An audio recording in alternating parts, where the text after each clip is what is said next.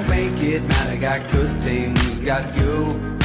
Hoops and everything. Get back, never get back too soon. Are you lonely? Are you there when I'm not in the room? Are you only, only a part of this when you choose? Hello and welcome to the Point of Difference podcast. I am your host and coach of the Terrace crew, Matt Ricks. Well, three rounds have flown by and we're up to round four, hotly anticipated. We're coming in hotter tonight than a Felise Kaufusi shoulder cannon. Felise has just been suspended for four weeks at the NRL, and we will wait the news on Jahrome Hughes. There's a couple of guests tonight who I know are waiting with bated breath. They're planning their trades around Jahrome Hughes. Let's get straight into it. Our first guest from London, second place, uh, third place. I make that mistake every week. Third place, 2014 overall finisher, two time top 100 finisher, coach of the Casa Bonitas, Danny Boy Ricks. Danny, how much are you sweating up this Jahrome Hughes decision?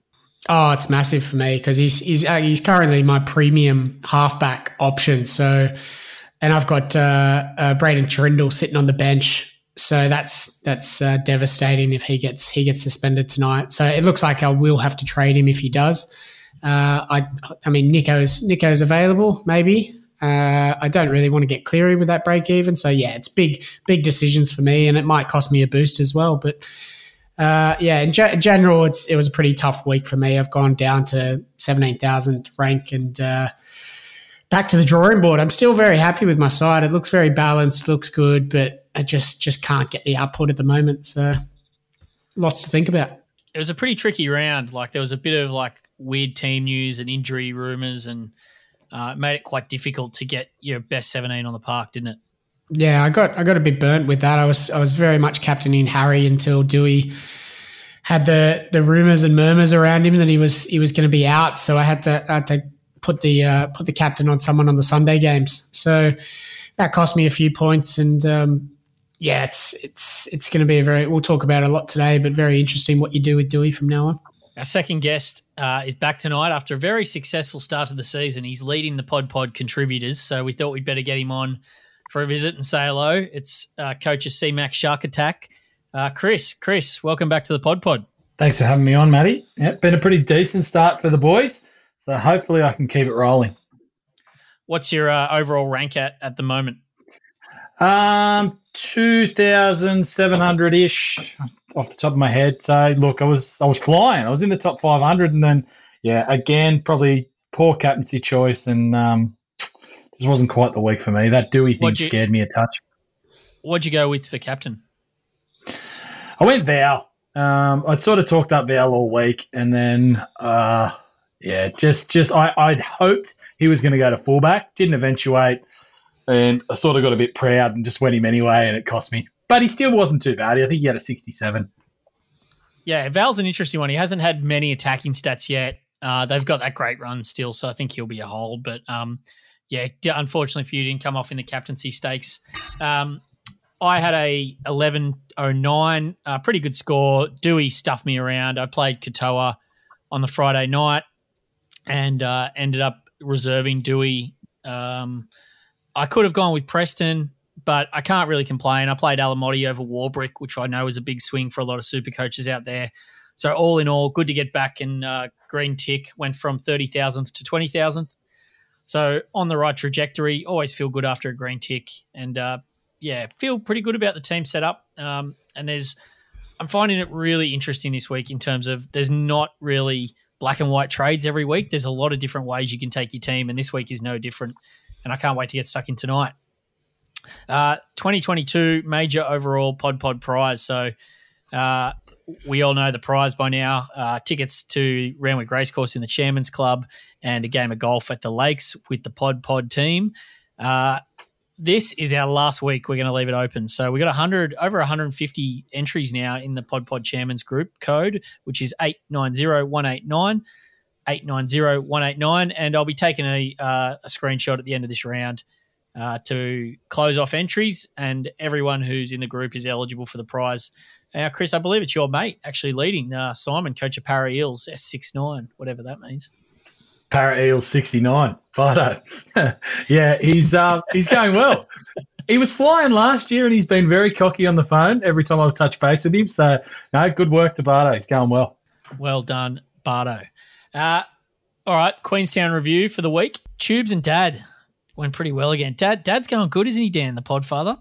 Yeah, he's killing it. Very, very strong in that front row. He's got Hassan, Hassan Harris, Tohu just just absolutely carrying him. Uh, and he's yeah, he's, he's done well. He he was sweating it up on the weekend. I think he captained Reece Walsh, and uh, he turned off he turned off the TV after seventy minutes, uh, and Reece Walsh was on about twenty. So he was delighted to see the final Supercoach scores.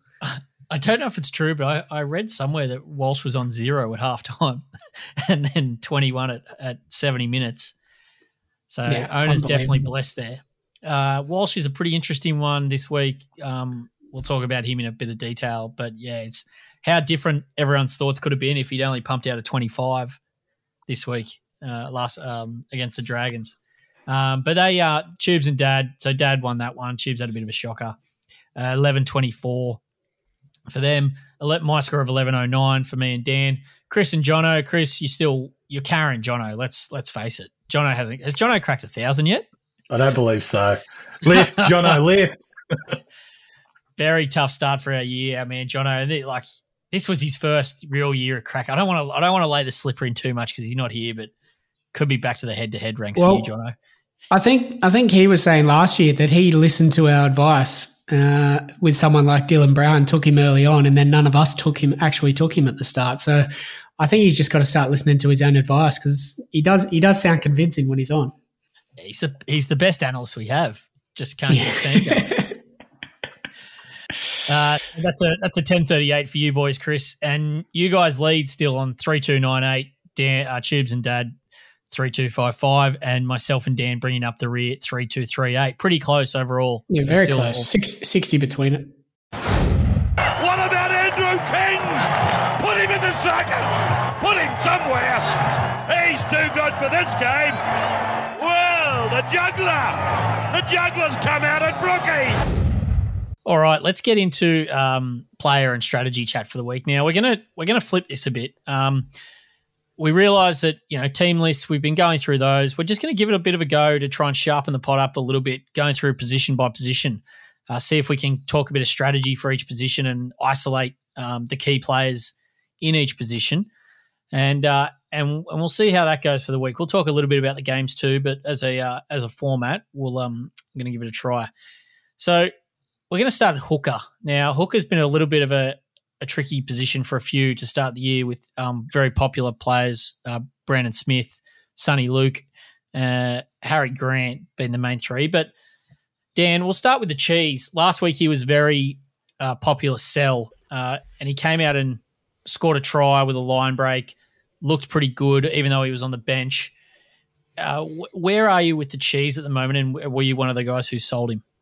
Yeah, so I, I, I ended up bidding him, and I was very glad I did because it brought in Harry Grant. So happy with with running Harry Grant and Soni Luke at the moment. In terms of this week holding cheese, it's it's a big decision. Uh, obviously, they've got the buy. He's not he's not overpriced. He's I don't think he's going to lose any cash if you hold him for a few rounds after this as well.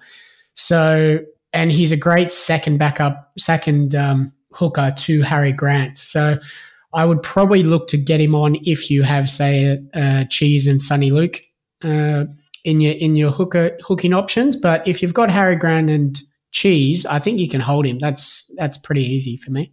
Chris, what hooker combo are you running with at the moment? I'm running with uh, Harry Grant and Soni Luke. So it's it's worked out just fine for me at the moment. Um, Harry's been fantastic. What's your um? I'll probably probably two part question.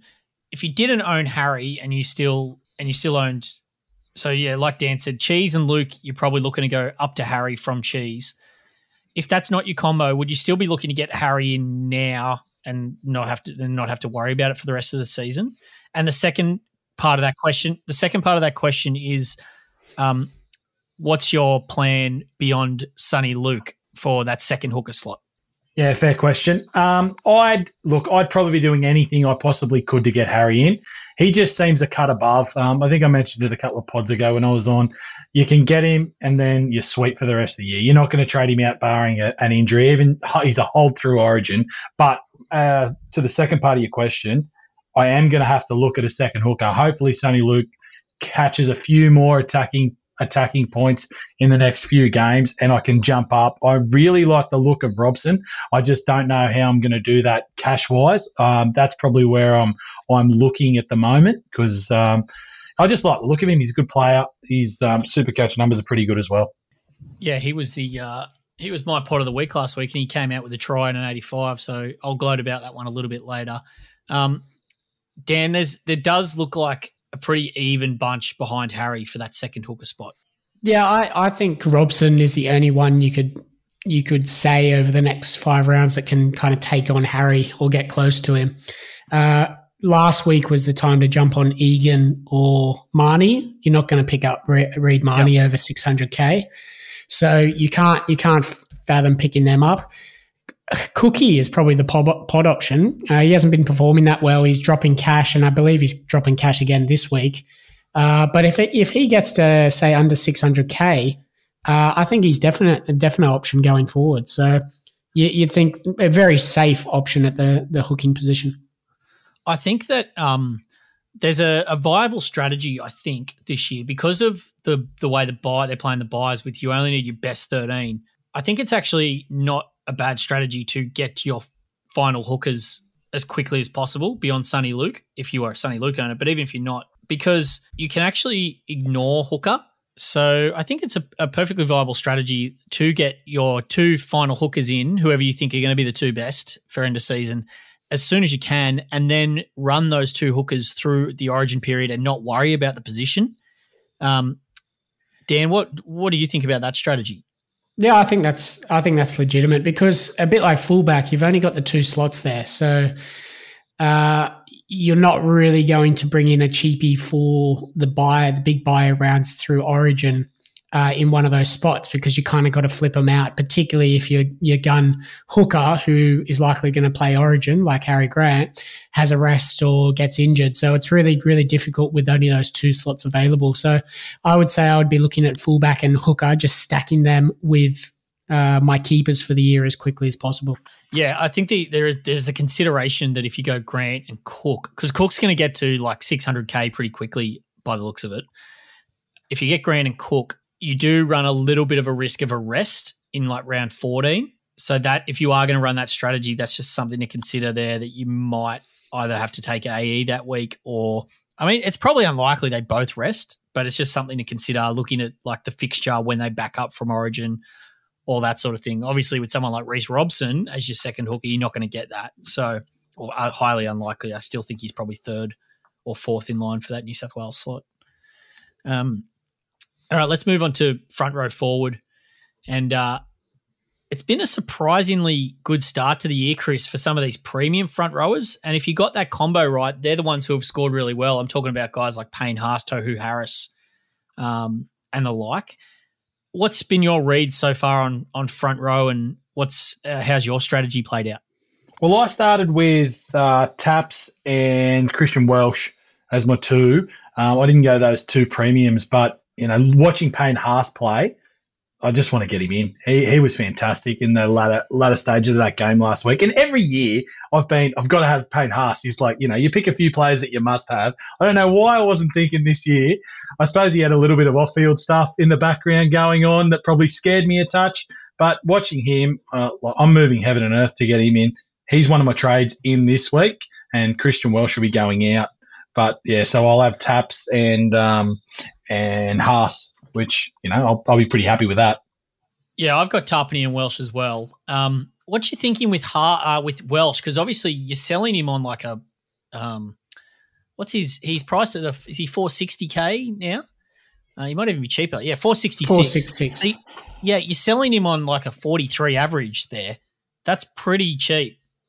Yeah, I understand um, that. It's um, probably more which, around wanting to get Payne Haas.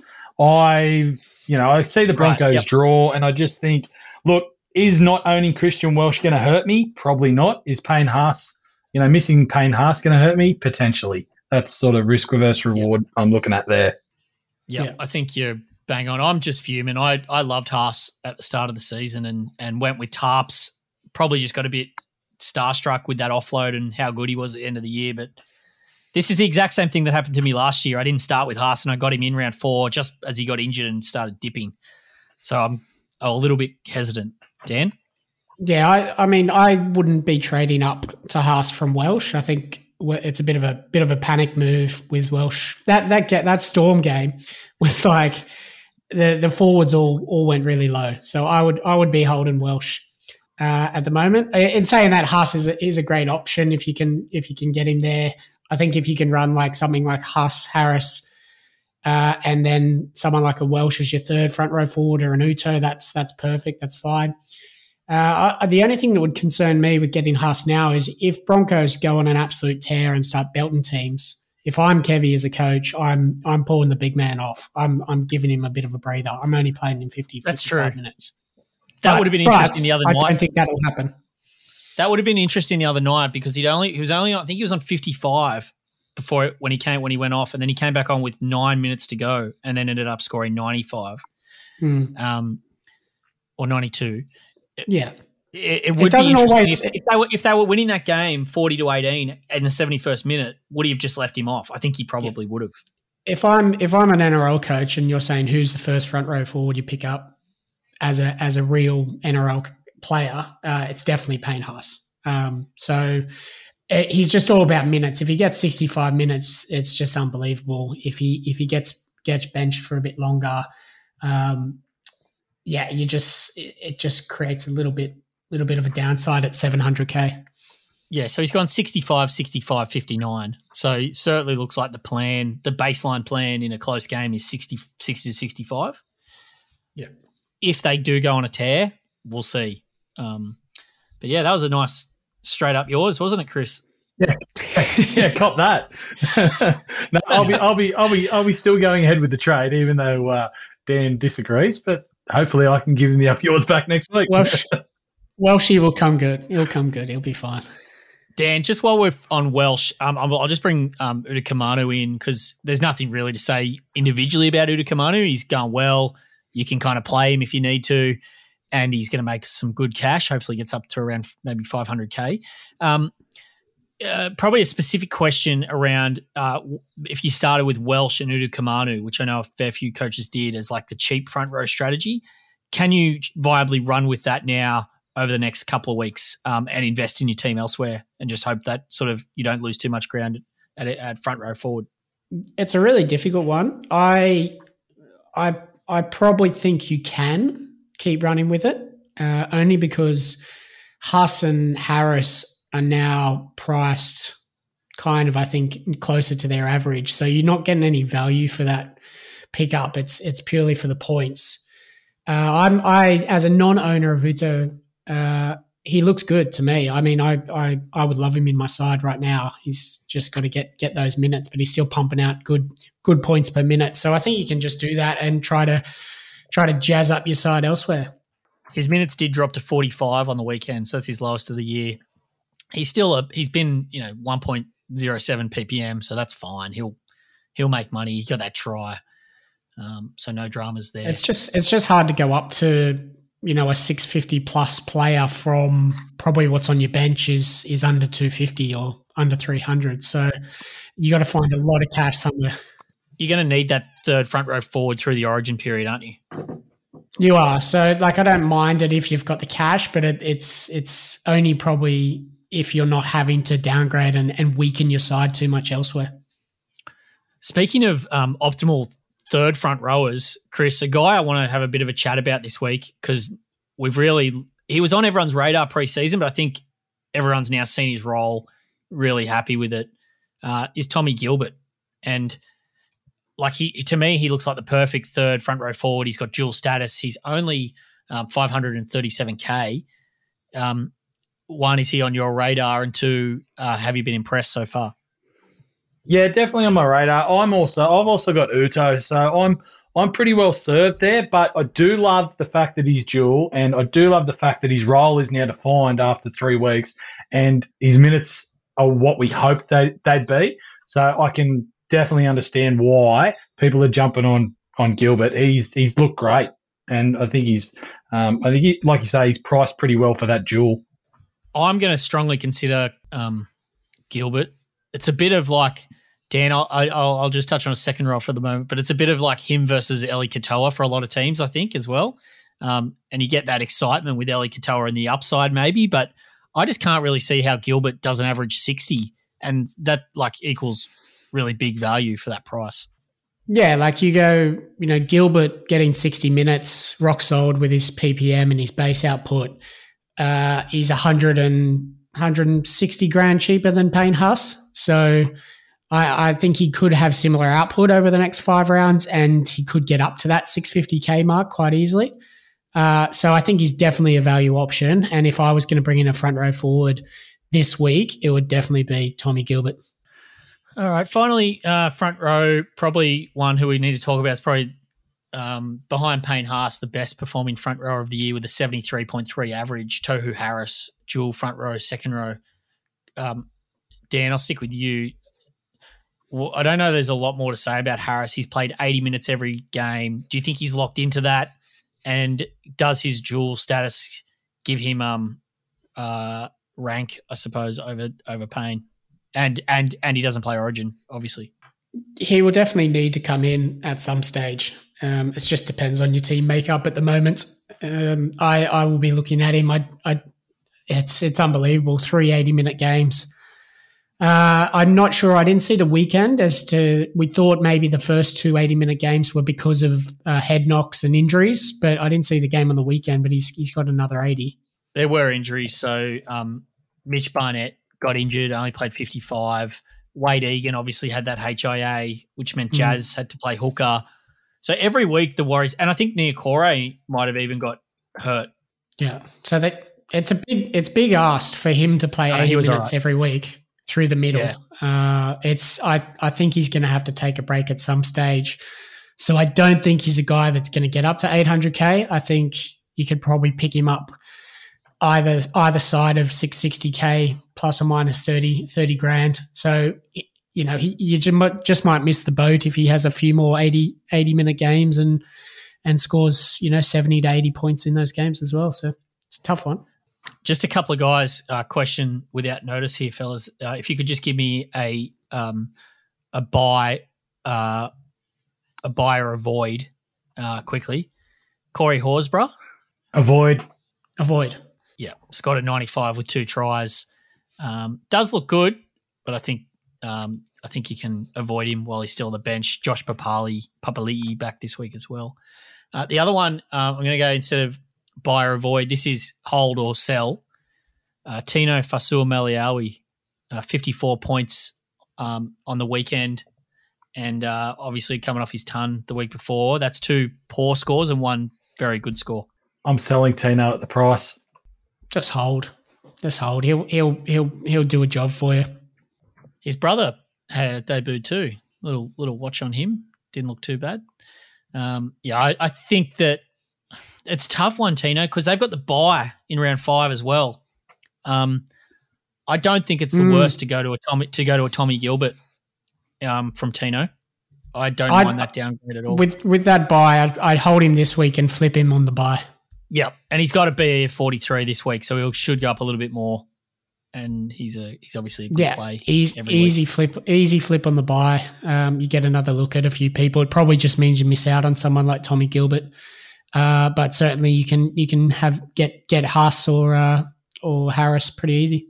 All right, second row forwards now. Um, uh, I want to start with a guy who he's not even on our run sheet, Dan, but uh, we spoke a little bit about him pre-pod. Uh, Haumole Olakau'atu, 60 points with two tries.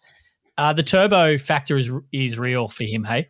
Yeah, for sure. Like, you know, they, they relied on him last year, like who's going to get us over the line here? And it was Big Ola because Turbo wasn't there. So now if you've got Turbo out the back, like you go into him and you should be going to him the majority of the time. Still poses a threat if they look the other way. And, and I think DCE plays a, plays that right hand side a bit as well. So he'll still get some tries, but hasn't seemed to his output, you know, in the attack and his offloads, and it just hasn't been there this year. So two tries and only scoring in the sixties is is not looking ideal at his price.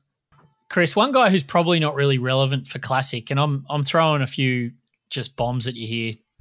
Players not on the sheet, but our boy from the Sharkies, Britain, he's got a new name, Briton Nikora. Um, 669k. He's averaged 73 so far. He looks really sharp. Um, could he be like a sneaky pot option in the second row? I can't see why not. You're like again on the weekend, he just crosses the line. He gets attacking stats, um, and he looks so sharp. Like he just he could go on a tear where he scores a try consecutive weeks, possibly a double here and there. You know, I love him as a player. Um, yeah, probably probably one to watch down the track. Um, just see how his output's going for a while. But yeah, great player, and, and he's Sharks. and it. Sharks buy. Sharks. Sharks buys are a bit tricky. Um, round six and round thirteen. That makes I think bringing any sharks in besides Nico a little bit sticky. Dan. Yeah, it's, it's tough. I, I mean, that's that's what two rounds. They've got some good, good, uh, good matchups. The next two, the Sharks. I think what was also good for Nikora was Trindall. Trindall with that short ball, he, he he sells the candy so well that he's going out the back and then just throws that dart flat ball to to that lead runner. And he got two he got two tries assists on the weekend doing the same. And Nikora on that right side, I think he's been a big beneficiary out of that. So it'll be interesting uh, with Trindall not being there in the next couple. Probably the um the guy on everyone's lips this week has been the mid ranger who has done the best. Um, there were some highly touted guys, your Trent Loieros, your Egan Butchers, um, your your Teague Wiltons to a lesser extent, but Eli Katoa, Chris, is uh is the guy who scored consistently well every week. He's racking up attacking stats. He looks fit. Um, he's still, you know, in that mid-range price category, despite getting a, a rise this week. Um, I'm going to ask you: Could Eli Katoa turn into a keeper? I think is probably the main question there. He definitely could. Um, I'm not sure he's going to. It's a pretty hot field, second row this year. Uh, Murray, like Fifita. Uh, there, there, there's a lot of back rowers, like you've mentioned, the dual guys with Harris and Taps. Uh, It's a hot field. I don't know if he'll end up there. He'll go pretty close, I think. Trajectory looks really, really good. Like you said, his output's been great. Um, I'd have him just below keeper status. But in a month's time, I could be eating my words and doing what I can to get him in. Dan, I, I think that he's an okay buy this week. Um, I've considered get flipping Egan Butcher to him as a sideways mid-range trade, but I'm a bit off it now um, for a couple of reasons. One, I'm just I don't trust him to actually keep his place in the team long term. I feel like his defense has been pretty poor, and Bellamy might have a look at maybe swapping him out for a round. I don't, I'm, I, that's just more of a gut feeling. Two, similar to Sharks, they have a buy in round nine and round 13, and they're not like round 13 is if you're bringing someone in now, unless you're thinking keep for the whole season, like a Tohu, that puts me off a little bit for someone like Katoa. Yeah, I think I mentioned it to you this week.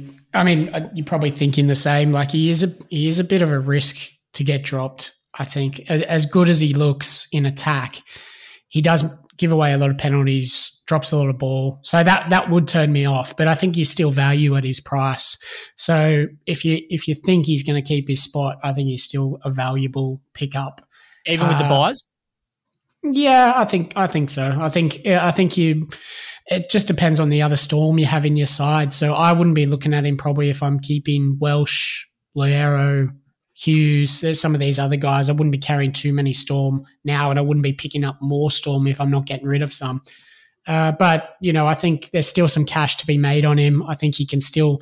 He's a guy that can get hundred plus with a try. So uh, yeah, I think I think he's not a bad mid range option. it's worthwhile saying as well. He's like everyone says he's got that attacking upside, but he's he's gone first three games of the year pure base 58, 34, 54. That's really strong.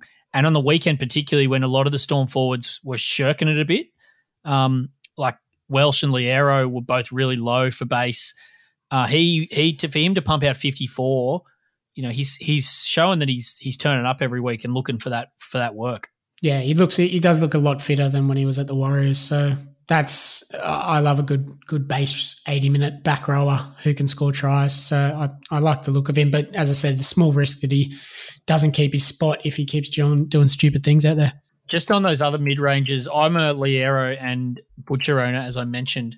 Um, I'm going to probably hold Loiero just at that price and try not to play him.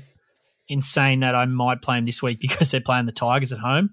Um, if I'm looking for a 17th player, um, I feel like Dan, uh, you mentioned to me like probably just needs an attacking stat, and he should make another fifty k or you know something like that, and then you can look to move him on before their buy. Um, Egan Butcher, Chris. Um, I'm probably. I think he's. He could still do okay. I just don't like. He's not passing the eye test, is he? No, not when there's other options that we've already mentioned here. Like the Roosters are on a buy. If you can, if you can flip him to a a Katoa, um, um, if you've got the cash, potentially a Gilbert in that second in that second row, like I would be moving on. Um, yeah, I haven't been impressed with Egan. He, he he looks like a middle who's playing on the edge. Even a downgrade to Schuster. Um, Oh, that's that's a great call. there's probably Hmm. there's probably options there if you need cash. Um, I'm I still might hold him, give him one more week. They're through the if they're through the if I don't have to trade him, but he's definitely on the chopping block if if it if it makes sense for me. Um, Dan, uh, finally on second row, the Souths boys. So Koloamatangi has been the real surprise packet. He's second averaging uh, second row forward behind Hopgood to start the year with 82 points per game. He's played 80 every single week. He's 730k, so he's no spoil on price. Um, could you entertain him now? I, I think there's actually probably some chance he plays Origin too with this form. Yeah, he may play play Origin. Uh, I mean, I'm not sure. I'm, I'd have to go through the the Origin back rows that they got. I think it's fairly stacked as it is, so he he might miss. But geez, he looks good this year. He looks big. He looks strong. They're they're going to him a lot on that right hand side. Uh, so I mean, I don't. It's a very luxury trade in for me at 730k. Um, you've got to have a lot going right in your side to be bringing someone like him in. Uh, yeah, it's it's a difficult one to say. Is he a must? It must have. I don't think he's a must have at this stage, but he's certainly well done to anyone who bought him or had him at the start. I think um, he, him, and Olakau'atu might be chances this year because uh, just looking at the teams from last year, Angus Crichton was there. You would have to think he's long odds to be back and in form in time for that. Um, then you had like Jacob Saifiti on the bench. Like Koloamatangi can play middle as well. So, uh, yeah, I, Talakai was on the bench, and then their back row was Murray, Martin, and Yeo. You would have to think unless something goes wrong, that'll be the starting back row. Yeah, I mean, year. I I could even see Martin playing in through the middle and playing Koloamatangi And Murray. edge. Yeah, Murray Murray could Definitely. play off the bench in the middle. yeah, I think Murray Murray could definitely play through the middle. Mm, so that that might just be a watch. And then speaking of Murray, um, there's a lot. There's a little bit of chat around. Like people have been a little bit underwhelmed with his past two scores after round one. Everyone said, "Oh, you've got to get him in." Um, I don't know. Like I think I'd probably be holding Murray though if I was an owner, Chris. Yeah, I'm an owner. I'll be holding. Like, yeah, a little underwhelming the last two weeks, but you know his base is there. If he's got the minutes, which you know more than likely he's going to have, he's he's going to score well. Uh, He's one of those players you can just get get in, and you don't have to worry about him. He's just there for the year, barring injury. Um, I can't see a world where I'm moving him on, you know, barring injury. Dan, I think it's purely sort of come down to just the way the games have played out. Like Cronulla round one, he kind of got those extra minutes. I think um, he's got those attacking stats. Like even on the weekend, he got a line break. He looks very likely to put someone through a hole. With all South's middle problems now, Shaq Mitchell gone, Tatola gone. Shaq Mitchell gone for two months, Tatola gone for a month. Um, Hame Sele gone for another week. Uh, we'll get to Sele season another time, but um, that's they're really thin in the middle. You have to think he's going to have to play big minutes um, at just to just to keep the quality on the field. Yeah, no, he's he's too he's too cheap to to sell for his stature. He's gonna get he's gonna get attacking points. He can bust out an eighty minute game and get 60, 65 in base. So I I I don't see any reason to sell him. Don't sell him. He's he's only him and Fifita. They're the only two really with a ceiling in two RF as well. Uh, like if we put Hopgood to the side for a second, but um, they've probably got. Uh, I mean, Koloamatangi tons up for fun at the moment, but like those, I would I would still contend that Fifita has the biggest ceiling in two RF, and and Murray's not far behind. Send him off! Send the dirty get off! Get him off the field! That was diabolical! Let's move on to halfback now. Very interesting position this week. Both halfback and five eight are quite um quite. We'll call, we'll say, I'd say they're a bit thin on options at the moment. Chris, I'm going to throw to you. Uh, who have you got at halfback, and what's your current plan for halfback in the short to medium term? Well, at the moment, I've got uh, Swarker and um, and Katoa. So this week, I'm looking to to bring in Nico. Uh, so that's that's my short to medium. Uh, look, a lot of people would have held Cleary. He's got that high break even. So really looking for a halfback to take on uh, Cleary, and you know Nico's the man for me. Um, then I was really, really looking at Jahrome Hughes. So um, I haven't, I haven't got that news through yet, but um, he was another option I was really, really looking at. I, I, like, I like the draw that they've got at the moment. With a, he's just, he's just a quality player. He always has high output. So those, those two were the two that I were looking at: Hughes and Hughes and Irons. Dan Nico is the man on everyone's lips this week. Uh, he's back, named for round four. Uh, he's burnt you and I with our Trindall purchase last week. Obviously, we're still going to make a fair bit of coin off Tricky. Um, who like what would be the sort of the, the the the halves that people would have now who should be looking for Nico? Do you think this week, and who you know, and and do you think that if you if it's not really specific, he serves a specific purpose for your team this week? Would you would you consider that like you can kind of death ride him till after the Sharks buy? I, I think you could death ride him. It's it's difficult. Like I, I, if I was buying him, I would want him to go 120 plus the next two because then they've got the buy, uh, which he could do, but it's it's still a big ask uh, for anyone in Supercoach. But I think if you're looking at you've only say with the Jahrome Hughes, uh, if he gets suspended and you're only running running one gun half out of four, uh, then I would be looking to get Nico. Uh, Cleary's Cleary's are hard to buy in this week with his big break even. Uh, I'd rather buy him next week. Uh, but if it comes down to it that you have to play someone like a Katoa or a Trindall, uh, it's tough. And then the other consideration is people were probably looking at say flipping Dewey, uh, get get him out and maybe Schuster in. Uh, but then you're running Schuster and Katoa in five eight, and that's pretty pretty tough. So I'm not sure if that's the option either. I think this. I think this week you can't play either of. You definitely can't play Trindall. Um, no, because he's on the bench, and I don't think you can play Katoa either because um, a lot of people are going to be running out Cleary or Hynes. So you just you like you're so far off the pace. You're losing ground. Like, losing ground. What about Sam Walker? Just to round that out, like uh, would you so if you own Swalker and either Trindall or Katoa as your second five eight, a halfback rather, uh, would you be potentially looking to move Swarker on to uh, Nico instead of Cleary? You're saying that Cleary's BE is probably a bit high. Uh, yeah, yeah, I would be doing that. I, I mean, it's yeah. If if you have to play Trindall or Katoa, I'd be I'd be looking to bump Sam Walker up, uh, and then I'd say probably Nico is my choice, and then say in two rounds, if Nico's going to bleed a huge amount of cash because he has two poor performances, you can flip him to Cleary. Uh, it's a it's a little bit tricky halfback. Like I own Nathan Cleary, and I I purposefully not sold him last week. I think my strategy is just going to be ride him out through the good and the bad, and hopefully that he gets that sort of 150 score one week soon, where he actually either hits his BE or he doesn't lose cash. So yeah, so probably hold Cleary uh, through thick and thin, and hopefully just get one of those big 150s. Uh, and my second halfback, I've got Trindall.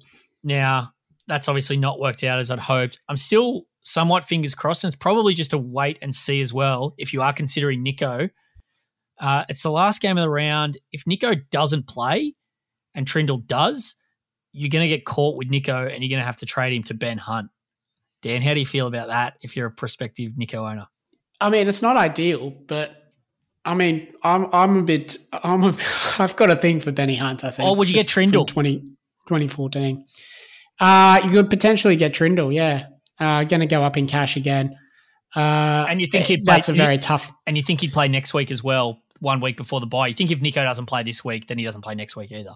You'd think so, but it's yeah, it's it's just up in the air as well. Uh, I don't mind Ben Hunt as a move, but he's he's he's not going to make you cash, uh, and he could he could actually go bad. So yeah, I I would say look out for that situation, and it's a slight slight uh, yeah, a slight negative for bringing in Hynes this week.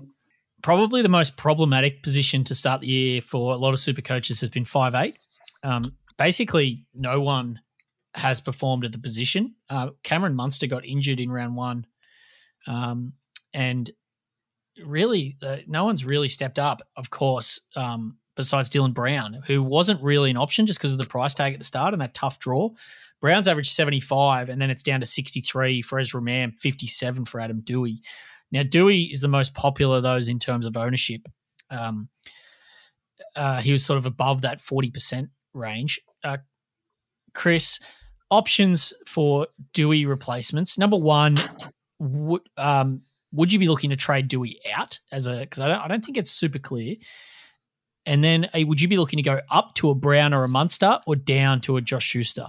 Uh, I I'd be I, I'm an owner. I'm holding. Um, if I was to sell, I'd I'd go to Ezra Mam if if if I was to sell Dewey. That he'd be my option. Yeah, right. Um, I've looked at the Broncos draw. I, I want I want Broncos. I want a few Broncos for the next six weeks. So Ezra Mam, I'd be all over if I was moving Dewey on. Yeah, so that's pretty much a Hmm. straight swap. Uh, Mams, Mams, uh, four, uh, fourteen thousand less. The only thing with Mam, uh, he did he did injure his knee last week, and he got it strapped up at half time. He seemed to be okay in the second half, but just a little little watch out for Mam. I don't hate that either. I love Broncos. Um, Mam forty eight with a try. I, I I'm not writing it off, but it's probably not really one for me.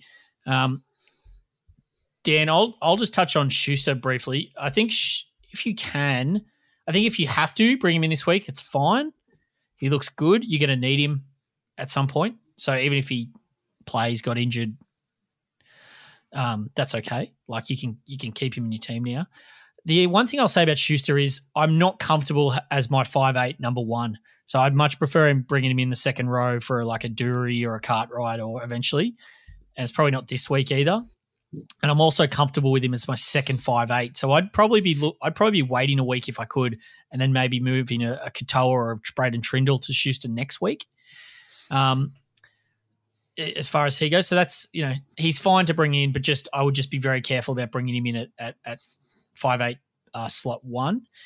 Dan, in, in terms of the premium options to go up from Dewey, uh, Cam Munster, you owned him in round one, and obviously kind of you know, a bit of a bit of a drama with having to trade him out then. And then Dylan Brown, who do you see as the better trade-in option out of those two? And um, and are their price tags putting you off at this point? Uh, the price tags aren't putting me off. I think if you if you're going to get Dewey out, I think you've got to go up to one of them. Uh, the other guys there that are kind of that I would I would look at is maybe Ezra Mam, but at 600k, I'm not so sure. Um, AJ Brimson's a good player and can do well, but he's too too high price, 640k. So I don't really have any interest in any other five eight that's a gonna that I think will score points. And like you, I wouldn't go to Schuster as my starting front row. Uh, sorry, starting five eights. Uh, not even on the bubble. So if you can do anything, try to hold off on getting Schuster in until next week because there's always the risk of injury. Uh, so I would uh, I'd either hold Dewey or go up to Brown or Munster. If you had if I had a choice uh, because of my team structure, if you're holding lots of Melbourne Storm, I'd say it's hard to then hold both store like Hughes and Munster. Or I'd rather go for a bit of balance and get Brown in. And I think Brown's pretty bulletproof with with hard draws as well. So uh, he's great to watch. So I'd, I'd probably lean towards Brown.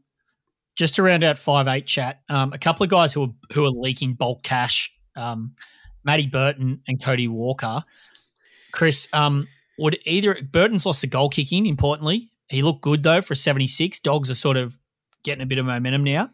Either of those sort of you know price dropping um, guns going to interest you at any point over the next month? Look, Matt Burton doesn't, especially losing that goal kicking. I'll be keeping an eye on Cody Walker.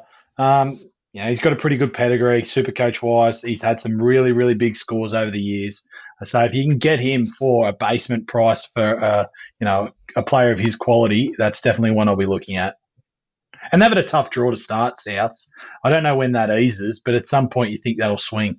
Yeah, it, it actually it doesn't get better for for a little while. I'll just bring up Cody. Um, So Cody's only averaging 39, which is way down on his career. He did he did start tra- tailing off last year as well, but um, yeah, they don't. Their draw actually doesn't really start getting better until sort of round 11 when they got the Tigers, then Parra, Canberra Titans, um, and Dragons, and they actually play that key buy round in round 13. So I think if you're going to target any Souths um, attacking players, I think you're probably looking at uh, round 11 as your earliest opportunity. Uh, all right, let's move on to center wing, which is just such a uh, there's such a plethora of options. There's so many good pods. Um, there's emerging guns. Uh, the best cheapies are there. Uh, I'm really pumped to have a chat about center wing. Uh, Dan, let's start with the Broncos. It's been much um, much made of their um, really strong draw. Which ones of these Broncos center wings are piquing your interest? You've got your Herbie Farnworths, Kotoni Staggs, Selwyn Cobbo. Have I missed anyone? Uh, I don't know. It's uh, probably probably the best looking of them all. I think. Chris but no, he's not centre wing, is he? I'll tell you what. I'll tell you what. They're all. That's a good looking backline, I reckon. But for me, for me, Herbie takes a cake. I would. Lo- I would love to get Herbie this week. I think he's going to go on an absolute tear. His his base output has been amazing. Uh, yeah, I, I would. I'm very keen on trying to fit Herbie in somewhere. Uh, Staggs, I wouldn't touch. Yes, he got the 90 on the weekend with two tries, but I still wouldn't touch him. Cobbo is a is a pod move, uh, and he can go on a tear. We've seen him ton up, and he's going to get lots of tries over the next period. So certainly, I think they're all fairly good options. But for me, it's it's Herbie.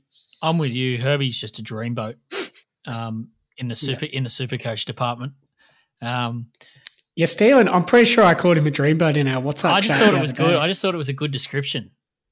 I, I like his dream but his the amount of runs he's having is he's like so willing to get in there and do it. And he looks so dangerous with ball in hand and a bit of time and space. Um, what I like about Brisbane, and this might be some research, a bit of a research project, is they're really atta- they're really um, got very um, nice plans about which side of the um, opposition defense they want to target. So obviously, the week prior we saw them go hard at the at the Cowboys' right hand side, the Broncos left around Jeremiah Nanai and Chad Townsend, and this week they went much harder on the um, Dragons' left edge, and that obviously was benefit to Staggs, who had two tries and a try assist. Uh, very happy owner right here to get Staggs as 90 away. That saves me a lot of headaches. Um, but I think Herbie is just, I'm with you. I, he's priced at a, at a 58 roughly, and I just can't see him averaging less than 65 over the next month. And I think he could even, he could have a few tons. I think it's a really good point you raised, the, the side they've been going. And then they're playing the Dolphins this week. If I'm not mistaken, Kaufusi plays on Herbie's edge. So Herbie could be in for a really big one this weekend. Yeah, so he's going to be. I don't even know who they're going to bring in there because they they brought Connelly Lemuelu in um, to replace Kenny Bromwich on the left. So I'm not sure what they're gonna what they're gonna do to to um to do to replace him. But yeah, that's It's um, like B- Bromwich probably goes to an edge. potentially yeah potentially, but not. You would have someone else through the middle. yeah. So, but I don't know who they'll put on on Felise's edge. But um, you'd have to think Ezra Mam's pretty happy to not be having to worry about Big time. Felise taking him out. Oh yeah, definitely, definitely. Um, uh, Dan, uh, Jacob Kiraz was the most purchased player last week. He went from 1% ownership to 20. Um, he's 644K now, and he's my big decision of the week for a trade in. I was really relieved to get away with him only scoring 62 on the weekend. The bad news was it was 62 all in base and base attack. Um, is he still a viable option at 644K? Oh, I'm so glad I bought him. Like I bought him and captained him because of the Dewey debacle last week. But it's the first time I've watched him very, very closely. And my God, he is an amazing player at the moment. Uh, the amount of hard running he does out of out of the back end, it's basically a run every set. He's making tackle breaks. He's he's busting busting the line nearly every time, and he he creates so much momentum for that Bulldogs team. They I think they scored maybe two tries just off the back of his momentum, getting a, a good solid hit up. So. Uh, I really like him. It's it's really tough at his price now. You know, 640k. I'm I'm not sure if he if he goes 700 plus that he keeps above that. Uh, so it is definitely a now or never decision. Uh, but if you look at say going down from him, you've got the likes of Lockie Miller, you've got the likes of Herbie. They're 30k cheaper, and I think they can also match him for points over the next five or six rounds quite easily. How does he? How does he go wrong? Like for like how do I? How do this is a question for me? And I think it'll be a question for a fair few um, super coaches out there who didn't bring him in. Like, I feel nervous not owning him as his this sort of season's like sort of uh, Isaiah Papali'i from a couple of years ago or Nico Hynes last year. He's got that sort of vibe about him. How does can he go wrong? Like, can he could he could we see some scores of sort of forty or fifty? Mm, it's tough to see given uh, it's hard for me to tell when I've only watched him very closely for one game. Uh, but I think he'll he'll probably be like a Brian To'o, maybe maybe the random forty pointer here or there, but generally good quality output. And if if Bulldogs are going well, then then potentially there's a, a fair few tries in him as well. It was tough to watch. They didn't go down the right a bit, like you were saying. Some teams will will target a particular side. The Bulldogs definitely targeted the left edge on the weekend. Um, didn't go down the right very often, so he wasn't on the many at the end of many backline plays. But in saying that, he still he still punched out a 62. So he's, he's a fairly safe option to bring in and lock him away for your centre wing. Chris, um, the more premium options, um, uh, Val Holmes and Garrick, particularly Lockie Miller, Dan mentioned as well. Like, are any of those guys on your radar for now? And like, is it a viable strategy um, to bring in a, a, premium at at um at center wing? You know, they've all got sort of positives. Garrick looks red hot on the end of that Manly backline with Turbo pulling the strings. Val has the run. He hasn't really had an attacking stat yet. He's dropped in a little bit of price. Lockie Miller looks like a a mini Tedesco. Uh, like, are these kind of like premium guys on the radar for you? Well, I, am a Val owner and I'll be definitely holding Val. Garrick, every time Turbo's fit and firing, you've got to be looking at Garrick if you don't have him. He can just ton up at will. Um, I look, I think, I think, I think they're all viable options, but at the same time, a lot of people are owning a lot of cash cows in that centre wing. So for this time of year, just let let those cows fatten up, and then bring them in later on. Um, unless unless there's a desperate need to, I'd I'd um, you know obviously always watching them, but uh, no, I'm I'm comfortable just to just to fatten up my cows and and um, catch them later on in the year. Yeah, they're, and they're all they're all they're all fattening too. Like Alamoti's probably the pick of them. Um, Will Warbrick's probably the you know Cam Pereira look you know got two tries on the weekend. He's going to make some coin now. Um, Warbrick even like he had a poor game on the weekend, but if he holds his spot, like it doesn't feel particularly good, like good super coaching to sell a Melbourne Storm winger at two hundred seventeen thousand. No, no, it's it's all about holding his spot. He's you keep him. He'll he, if he jags a double, he's going to make 100, 150k pretty quickly. So uh, I wouldn't be looking to try to upgrade 400 grand to someone else and potentially lose out on 200k worth of uh, cash generation. Dan, one one I did want to talk to you about there um, is Hammer because a lot would have bought him in last week. Um, he's uh, he's over 400,000 now. Um, if you do want to bring in like a Kiraz or a Herbie or a, or a Garrick, like I think that that's okay. My question to you is: Is it okay to trade out ha- a Hammer with a minus five BE, having made that sort of hundred k in a week? No, not this week. If you've particularly if you just bought him in last week, you brought him in for the cash generation, and he's still going to make cash this week. He, he again, you know, he's he's going well above where I thought he was. He's if he gets another try this weekend, you know, he's he's going to make some great cash for you again. So I wouldn't be trading him out this week. I'm a bit worried about playing him in my 17. I don't really love it. He dropped to 26 base on the weekend, which was down from 37 and 33. So he's sliding down on the base front they got a tough matchup against the Broncos. Um, he scored four tries in three weeks. Oh, it's it's making me nervous. I'll, I'll hold him because get that fatten him up a bit and then move him on, hopefully to a, a gun. But yeah, I don't don't love the having to play him in my seventeen this week. Totally agree. Uh, yeah, but don't don't you're not dropping him though. Well, I'm I was considering it, but only to go to a Herbie or a Kiraz, basically. Um, because I mean, Kiraz is still going to make the same money as him, right? But obviously, you, you're bringing Kiraz in with the view to keep him, rather than yep. he's not a cash, you know, cash play per se. It's more that this is the only week you can buy him. Um, just just to round out the centre wing chat, Dan, just a few cheapies to run your eye over. Uh, Tyrell Sloan, Michael Chee-Kam, and Jamayne Isaako.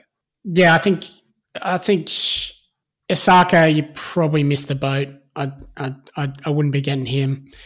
Michael Chee-Kam's gone to the bench, so he's not a play in your 17, and he might make you a little bit of cash, but it's probably not worth the risk at the moment. Minus break even, uh, Uh, minus break uh, break even of minus eleven. So yeah, I think that's a hold one more week. Just get even if he gets twenty or thirty, get that cash, and then get him out of the team and move it on. Yep. Yep. Uh, and Sloan, I just I've never really liked him as a super coach player. He he kept some attacking stats, and I had him at the start of the year last year, and it was looking good round one, and then fizzled out, and I don't think he, he ever went good for the whole year after that. So he relies heavily on ha- attacking stats. Yep. Yeah, again, he's he's he's one that if you do want to make some money, maybe you can quickly get him in and flip him over the next three weeks. But uh, again, he's not really one I'd want to play in my seventeen. I wouldn't I wouldn't be wasting a trade going Sloan from Warbrick. Yep. Like thinking, oh, you know, Sloan's going to make some cash now. Like it's it's you know a hundred uh, nearly a hundred grand extra, uh, and it's probably going to cost two trades where you can just hold those two trades and potentially make the same amount of cash because it's hard to play Sloan every week, week in, week out as well. Our final position is uh, the premium position in Supercoach. Uh, all the best players, uh, fullback. Um, interesting week for fullback this week. Um, Teddy is on the buy. He's obviously highly owned. Um, of these sort of premium guys, it is actually interesting when you saw the, the fullbacks on um, Supercoach. These premium guys are nowhere to be seen in the top sort of five. Um, the popular move, Chris, is Teddy to Walsh. Is that um, are you on that train?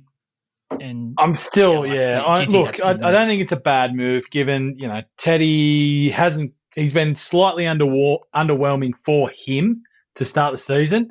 Reece Walsh, I think you guys mentioned it last week, is the shiny new toy that everyone wants to play with. Watching him, um, just those attacking stats, pure speed. Um, you know, if the Broncos go on a good run with this nice draw they've got, it you know it could be pretty frightening the scores he's throwing up, and I'm not sure if I want to miss out. So I think at the moment I will be moving Teddy on to Walsh. Um, look, in terms of you know end of the season, obviously you know I think Teddy still Teddy and Turbo is still the premium way to go in that fullback space. But you know Reece Walsh's form and draw, it's really hard to ignore. I really like the move of um, so I'm going to go Teddy to Walsh, almost certain. Um, Teddy, I'm not worried about long term, but I'm just not seeing what I need to. And on the buy, I think it's a perfect opportunity. Dovetails perfectly with Walsh's first price rise. I'm really excited by going like Walsh back to a Teddy or or a um, Latrell in a few weeks' time once the Broncos are through their and run. make money. Um, fullback's kind of yeah, fullback's kind of that another position where maybe you can set and forget through the buy period and not worry too much about it. So um, I'm pumped for that. Um, Dan Turbo's nothing. What more can you say? If you don't have him, I think he's still the absolute priority trade in at fullback, even above Walsh. Um, one, agree with that, and two, is there anything else really to say at fullback this week? Yeah, if you don't have if you don't have Turbo, bring him in. Definitely over Walsh. I think um, you know we've seen enough now. If you didn't already believe, if you weren't a believer at the start, uh, it's just amazing to watch as well. Uh, Teddy to Walsh is a good option. I think um, it's it's been really interesting this year with Teddy. His his base plus power has been at 32, which is like you know averaging eight or so below the likes of Hammer. So that's not what you want to see for the start of the year. He still will come good. I think he'll still average 70 for the season, but just with the cash generation you're going to make, and if, particularly if you don't have any other Broncos outside backs, just Walsh is an easy pickup this week.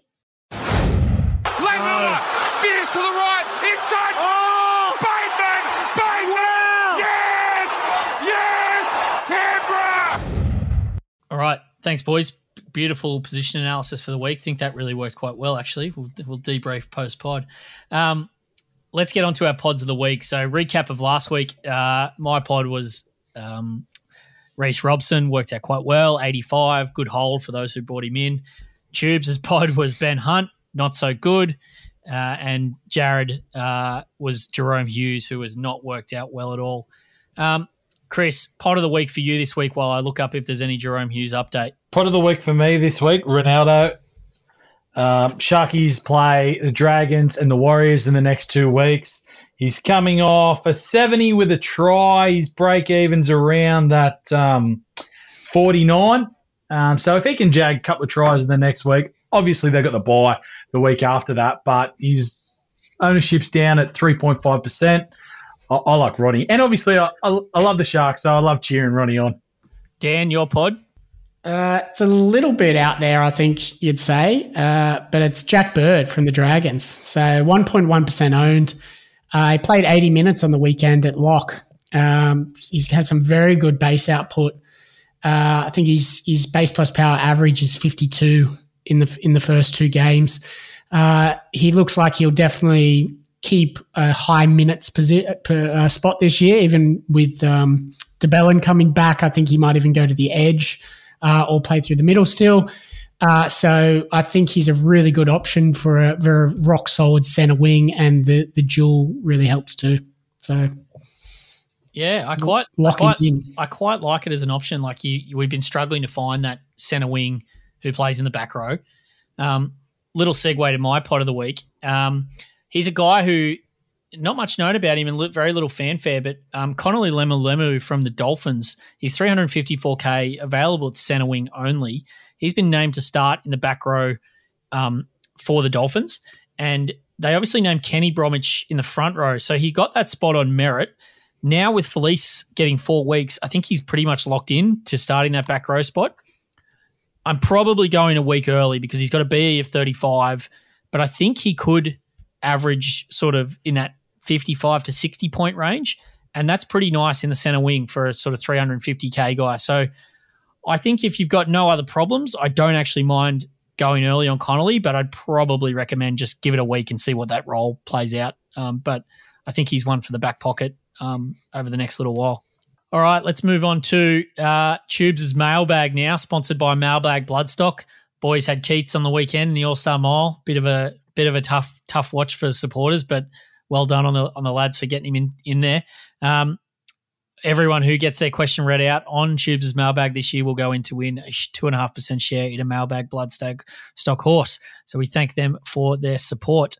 Now, Chris, uh, you're filling in for Tubes tonight, obviously, so you're going to take the Tubes' mailbag question. And uh, this comes in from Luke from Randwick. Um, and the question is After a resounding head to head victory over Tubes last week, where we both barely cracked a thousand, well, Tubes didn't crack a thousand. So, um, Luke's question is Does Teddy need to go for Walsh? Now, we touched on this briefly earlier. Um, is it a case of never trade a gun, or can you actually do this in the case of bye flipping? Um, he's saying that it's a big call as he has the Podfather in a head to head this week, so he wants to make sure he nails this this trade. Yeah, in terms of never trading a gun, I think it's I think it's a different look this year given the byes. Like I have already this year flipped Cleary and Turbo, and I'm potentially going Teddy this week. So this year, very different. I, I think it's safe to trade a gun especially this week, I think you know as he touched on Teddy to Teddy to Reece Walsh, and he's playing the Podfather, so he wants a victory, and the Podfather's definitely got Reece Walsh. Yep. So Luke, trade. I agree. I agree. Um, I think as well. Um, you you touched on it there, but with the byes, um, the difference between a gun fullback, particularly who's on a bye, and the player that you're going to play as your 17th player instead of them, so just say this week you hold Tedesco, that probably means that you have to play like a Trent Loiero or a Will Warbrick or a um, Utoikamanu instead. Now that's like a 40 point difference between them and Walsh. You're probably looking at there, um, somewhere between that sort of 25 to 40 point range. So you are giving up a lot of points by doing it. It's kind of just has to what fits for your team. And the upside is this week is the points, um, the cash. Teddy's going to lose more cash while she's going to make cash. Um, and uh, and I just think it makes a lot of sense um, this week that trade. So I'm I'm almost certainly going to make that move. Um, and yeah, I'm I'm fully supportive of that one, Luke. Uh, that brings us to the end of the pod tonight. Um, Dan's had to jump off, go see a patient. So we thank Dan for joining the pod. Chris, as always, very welcome addition and uh, enjoy your week and best of luck for round four. Same to you, Matty. Thanks very much for having me. You beauty. Good luck, super coaches.